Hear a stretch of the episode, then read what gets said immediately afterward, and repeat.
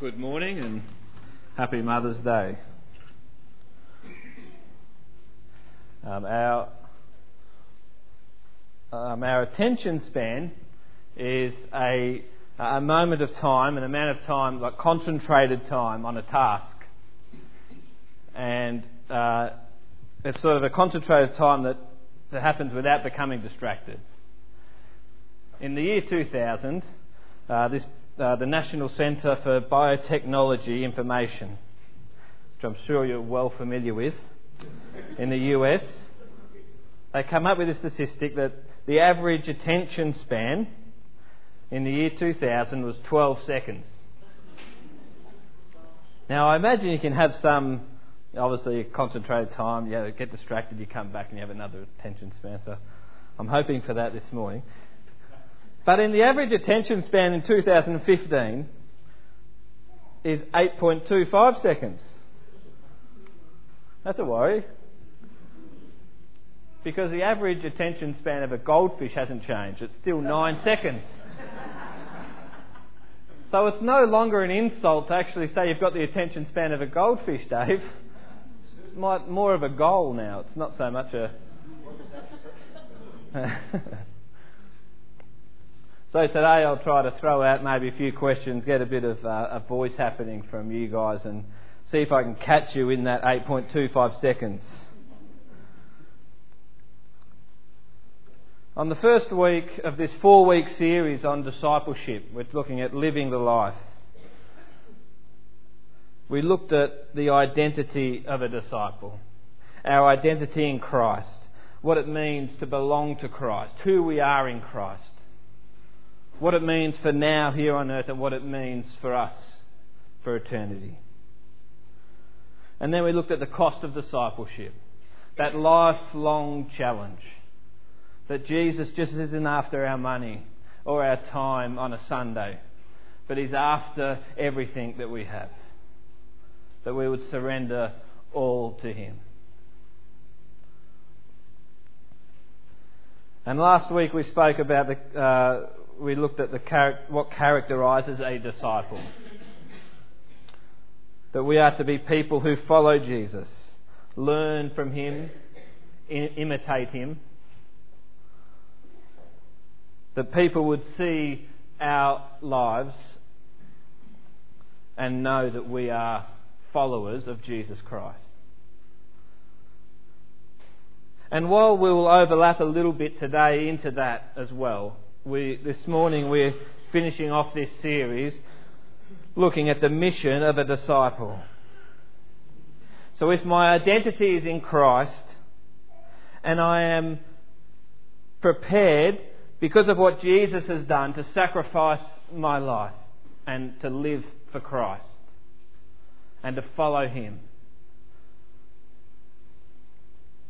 then what does my life look like? What is my mission? What are people going to see? What is the work that goes hand in hand with that attitude?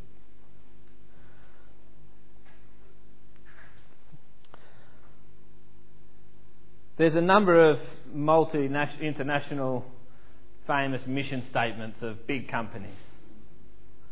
Um, I'm going to see if you can guess. I've picked out four, quite well known. These people, uh, uh, they've put their mission statement down as organising the world's information and make it universally accessible and useful. Any ideas? Google, that's an easy, easy one. Google, can. Okay. To be our customers, this is a long one. I've sort of cut it down a bit. To be our customers' favourite place and way to eat focusing on an exceptional customer experience people, products, place, price, and promotion. Macca's, yeah, yeah, we're on the target. What about this one? To help people and businesses throughout the world realise their full potential. It's pretty uh, broad, that one, pretty general. Any ideas? What was that one? No, no. It's IT. No, not IBM. Not Apple. I think you said them all apart from this one. Microsoft. Microsoft, yeah. And this one's pretty familiar, I think. To refresh the world, to inspire moments of optimism and happiness, to create value and make a difference. I don't really align this with this product, but this is sort of their mission statement. It's a beverage. It's a Coca Cola. Yeah. On the money, Ken. Yeah, it doesn't really, you don't think of those things when you think Coca Cola, do you? So, what is the mission God has for us to fulfill while we are here on earth? And we find that in these few verses at the end of Matthew, uh, Matthew's book, in Matthew 28. I hope that this comes up. Um, Matthew 28, 18. Jesus came and told his disciples, I have been, I have been given all authority in heaven and on earth. Therefore go and make disciples of all nations, baptizing them in the name of the Father and the Son and the Holy Spirit. Teach these new disciples to obey all the commands I've given you. And be sure of this, I am with you always, even to the end of the age. Ultimately, we are here to worship God. We exist to worship God. Our whole being uh, uh, is to worship. And with that attitude, God promises to transform us. God promises to change us, that we would become Christ like.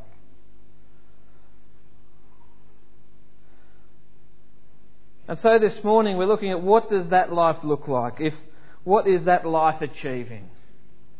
A person who has an attitude, if we have an attitude of dependence upon God, of worshipping Him, of surrendering our lives to Him, then what's it going to look like? What's our life going to look like? What's our life going to look like tomorrow morning when we wake up and go to school? And go to uni? and go to work. What's our life going to should look like when we're in the backyard having a conversation with our neighbour? At playgroup, at kids club.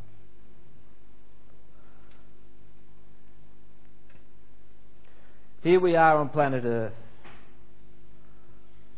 for what's the average? 80 years in Australia?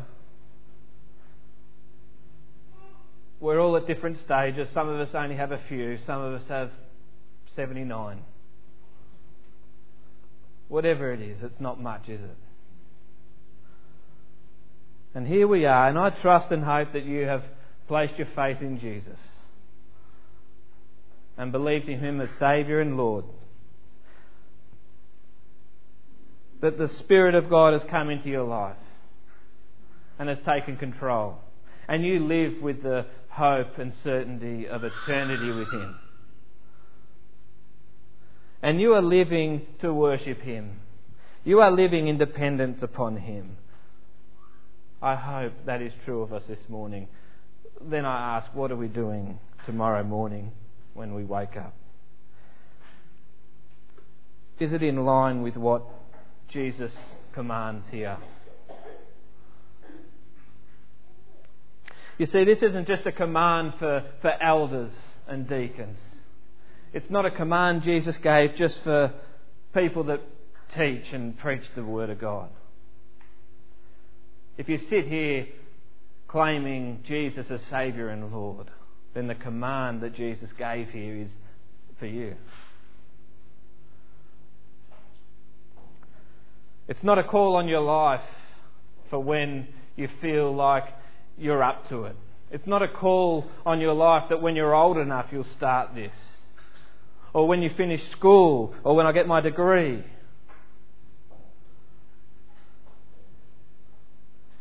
But from the moment the Holy Spirit enters your life, is the moment we're called to this command. Acts 1 8, Jesus said, to his followers, You will receive power when the Holy Spirit comes upon you, and you'll be my witnesses, telling people everywhere about me. So I'm trying to catch you now in that 8.25 seconds of concentration. Up on the screen is this verse, these verses. And look, I'm no English expert, but I'm looking for four verbs that we want to look at this morning. Now, verbs, as I found out during this week on Google, are action words. Words of action. If anyone can see a verb, a word of action, something that means you're doing something, go. Goes the first one. Make. Make disciples. That's the second one. We've got two more.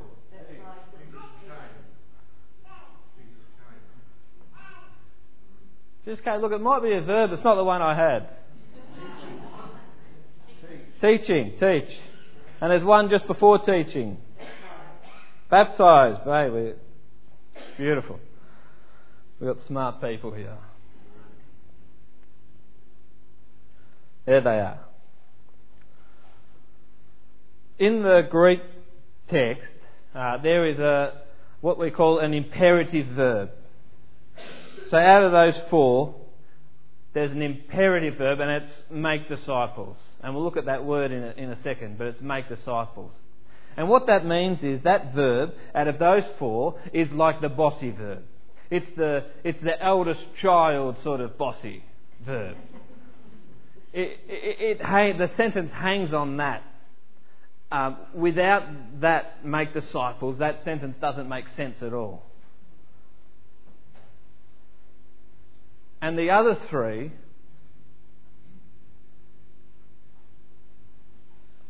uh, are participles.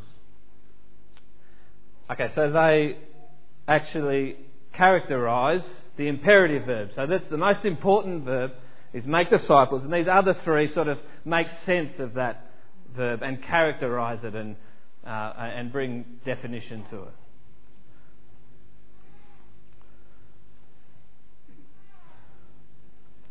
So going, baptizing, and teaching characterise the most the, the sort of important verb there of making disciples, and that's and we're gonna that's important. We'll, we'll come back to that. Uh, the Greek word matheteuo, which is the imperative verb about making disciples, carries the idea of a believer and a learner and you could read it in English as a making believers and learners. Uh, I, as you well, probably well know, um, I love Collingwood. I follow Collingwood. Um, hasn't been a great weekend, has it? Uh, I have for all my life, and um, it has its good moments and its bad ones. Uh, at the beginning of most seasons, I tend to think that we're a chance to win the Premiership. It's only happened twice in my life. I don't remember 1990 that well either. You know, I've forked out money, I've been a member, I've queued for hours over the years. I've staunchly defended my team in arguments at school and work. I used to learn all the numbers and the names of the players growing up, and I'd know who they all were. It's getting a bit harder now as I get older. Still know most of them, but. Uh, I've been a member. I've hugged and high fived absolute strangers in moments of madness. and Rachel will say, unfortunately, but I am a genuine, real follower of Collingwood. And you can see it in the way I talk about them and support them. Now, Rachel follows GWS Giants. Did you know that? You learned something new. She follows GWS. They're a new team. They're the newest team, actually, in AFL. Don't ask her who the coach is, though, and um, who the players are. But she tips them every week. She's the only person in our competition, about 25 of us, the only person who tipped GWS yesterday. Did quite well. You know, it's obvious that Rach isn't a real follower of GWS. but it doesn't really matter, it's football. This is what matters. This is what we're looking at this morning. This is what matters. Jesus' command is what matters. And if we're genuine followers,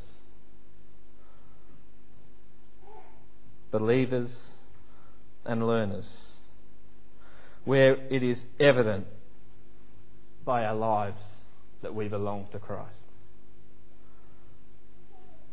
That people see change in our lives, that people see priorities that differ from the priorities of the world. And that they see it and that they desire it. Matthew 5:16 and 1 Peter 2:12. There, there are verses that, that say similar things along the lines that they are telling us that we should, as God's followers, as followers of Christ, that we are to live good lives. We are to let our light shine before others, that they will see our good deeds. They will see our good deeds, the way that we love each other, the way that we treat each other. The way that we show hunger and thirst for justice. The way that we treat the poor. Do we live in purity and work for peace. Words of Jesus. That they will see our good deeds and glorify God. Our witness and testimony of what God has done and is doing in us. It must be on display for all to see all the time. That people will see what God has done in your life and is doing in your life and see what God is capable of doing for them, no matter the circumstances, no matter where they've been and what they've done.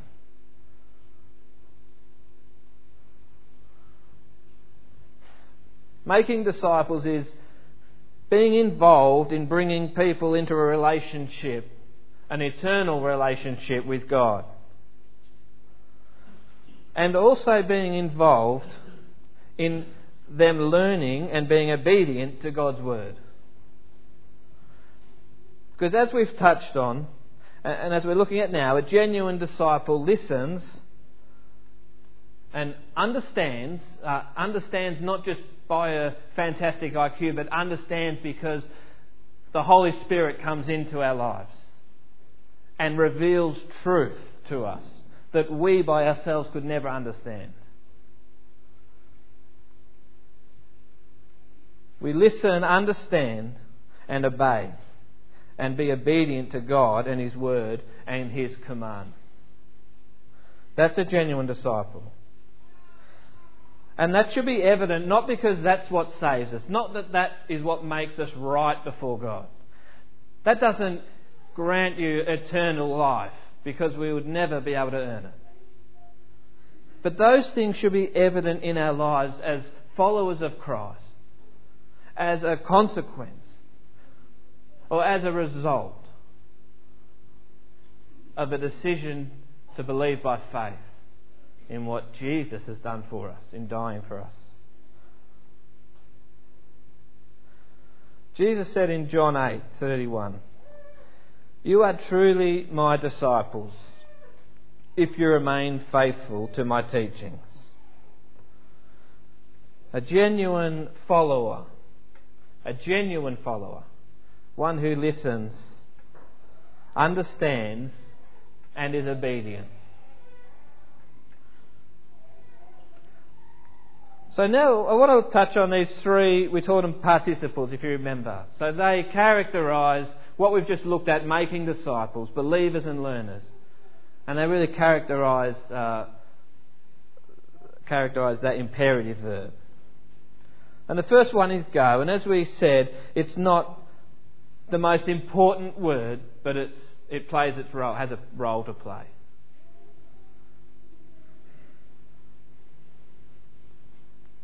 You'd be missing the point if you thought this verse was all about packing up your bags at a certain age because you need to leave the place you are in order to go and tell people about Jesus. Although God may call you to do that, you'd be missing the point. The word actually is more of an assumption.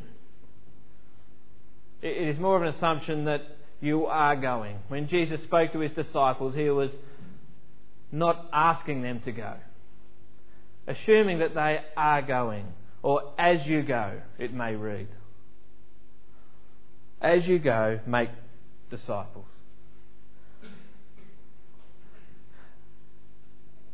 And of course, once someone makes a decision by faith to follow Christ, Jesus commands baptism an outward expression of an inward decision, telling others in no uncertain terms, I've decided to follow Jesus. It's a new life I'm decided to live. And in following this command, obedience, obedience is evident, isn't it? And we also have this command to teach. Not just to blurt out information in order to look like we're doing the right thing, but to teach others in order that they will be obedient to the truth. And with obedience comes change and growth and maturity.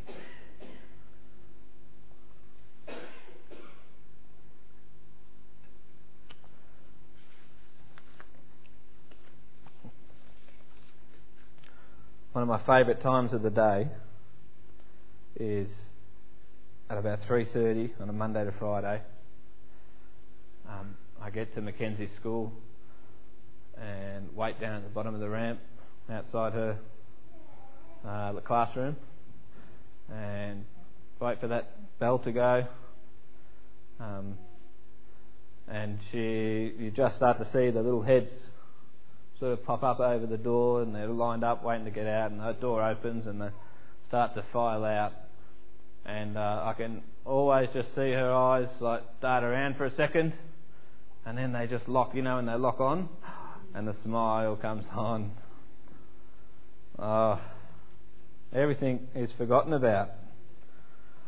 All the stuff at work and life, and have that moment with her. And I sense that within her she has this little sense of relief that I'm there. And everything sort of seems okay, you know.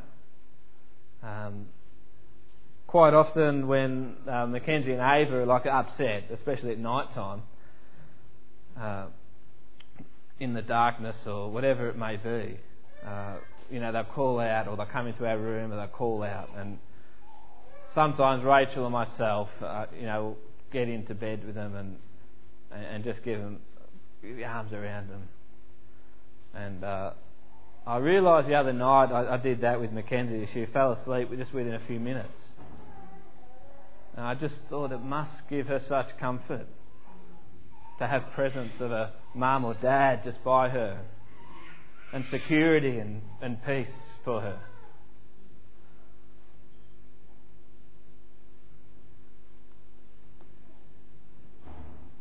And Jesus promises to always be with us, wherever we are, whatever circumstances we're dealing with. That with this command,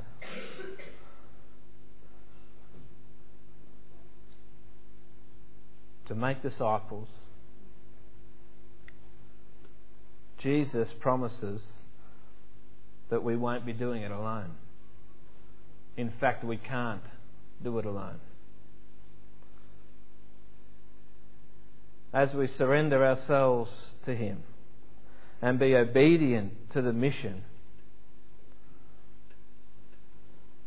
making disciples, believers who are listeners and learners of God's Word. We don't do it alone. We can't do it alone. He's with us, giving us peace, our comforter, our provider. And we're to trust in that, trust in Him. And importantly, pray. Pray to Him. And just as we finish, I want to touch on these three points about prayer. Pray for your opportunities. Um, just the other day, actually, I was thinking about it. I think it was Tuesday night, and I was thinking about this point about prayer and that role that it has to play in our mission. I got up and went to work that next on Wednesday, and and that was on my mind as I prayed in the car. And half an hour later, the baker came in as he always does with our order. And I just happened to run across him this time, and just a quick hello and hey, how you been? How's the last few days been? Your weekend? And, it just happened to be that this morning he was struggling because on the Saturday, this this guy who's in his fifties, he's been involved as a player and a coach in the Diamond Valley for a long time. Uh, was at the footy club rooms, and a good friend of his and his wife walked into the room, and she, at 41 or 42, she collapsed and died. Just last Saturday. And I didn't think of it at the time, but it, we had a conversation for uh, like 10 minutes or so. Started to talk about afterlife started to talk about putting things into perspective. That's what death does for us. Yeah. And yeah, I didn't think about it at the time, but it hit me between the eyes later. Praying for our opportunities doesn't mean that, well, it might mean we get more opportunities, but the opportunity is already there. And it just made me more mindful of the words that would come out of my mouth because I'd focused my mind on my opportunities. And I was much more careful about the words that I was choosing to say and the times to listen. And my interactions with people. So I think it's important to pray for your opportunities. And secondly, pray for courage. Um, I put this in because I think often the hardest people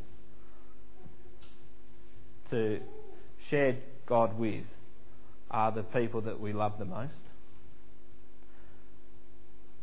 And sometimes it's at the dinner table or at a family gathering, those people. Um, the close friends, perhaps at school, at uni and work, the people that we care about the most and love the most. I'm, maybe I'm alone, but I find that sometimes that they're the hardest people to actually sit down with and openly share God's word with. Sometimes it can be sometimes easier with a stranger who we run into, or on the corner sharing tracks with, you know, and let's talk about God. But what about the closest people that are um, around us? Pray for courage to be bold trusting the people that are closest to us uh, will be have hearts that are soft and ready to hear the message. And thirdly, pray for people. Pray for people. And I put in your enemies. Pray for those who persecute you. Pray for those who mistreat you. Uh, pray for those people you normally avoid because you don't really want to talk to them. Pray for those people. Those people that don't know Jesus. Pray for the ones that are constantly picking on you. Pray for the bullies.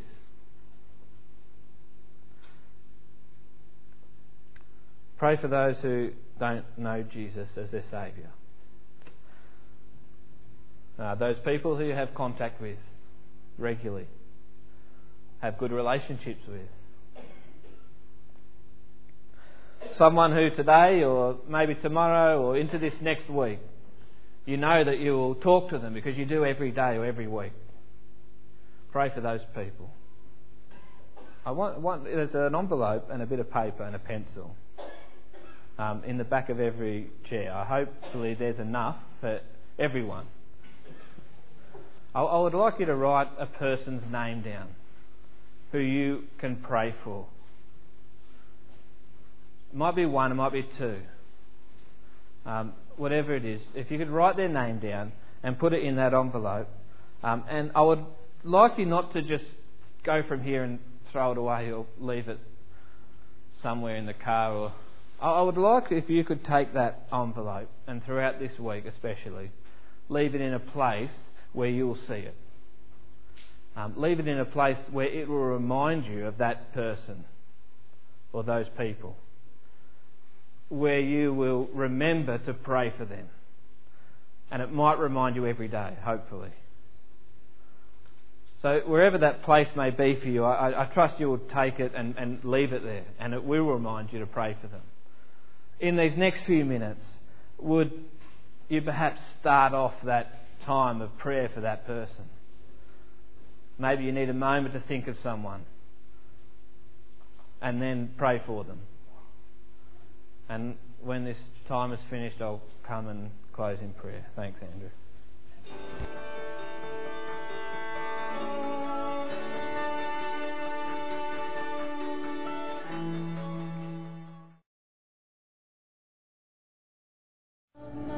Lord and God, I pray as we leave this place, we, we go with this mission in heart to make disciples, people that are believers and learners of your word and obedient to it.